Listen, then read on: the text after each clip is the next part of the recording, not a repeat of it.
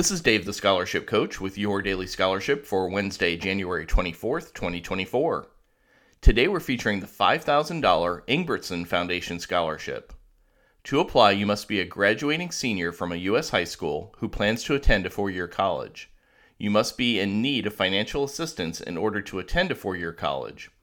You also must have achieved a score of 28 or higher on the ACT or at least 1240 on the SAT. You need to have a 3.75 GPA or above and or be in the top 5% of your graduating class.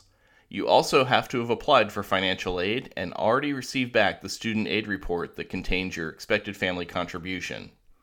To apply for today's scholarship, you'll need to complete the online application, and you can find a link to that in the show notes of today's episode. You'll also need to provide a copy of your resume You'll need to write an essay, which is a letter stating your need for this scholarship, your plans for your education, your future goals and plans beyond college, and it needs to be limited to 750 words or less and written in a font of 10 point or higher. There's a second essay which is optional, which is writing a letter explaining any personal or family circumstances affecting your need for financial aid.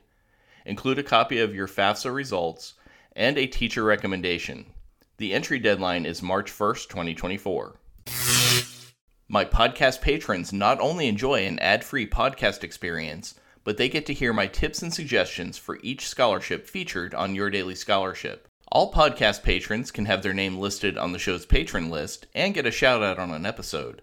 Scholarship Superstar patrons also get a free scholarship application and essay review from me, Dave the Scholarship Coach. Click the link in the show notes of today's episode to become a podcast patron and help us help students have a debt free college education.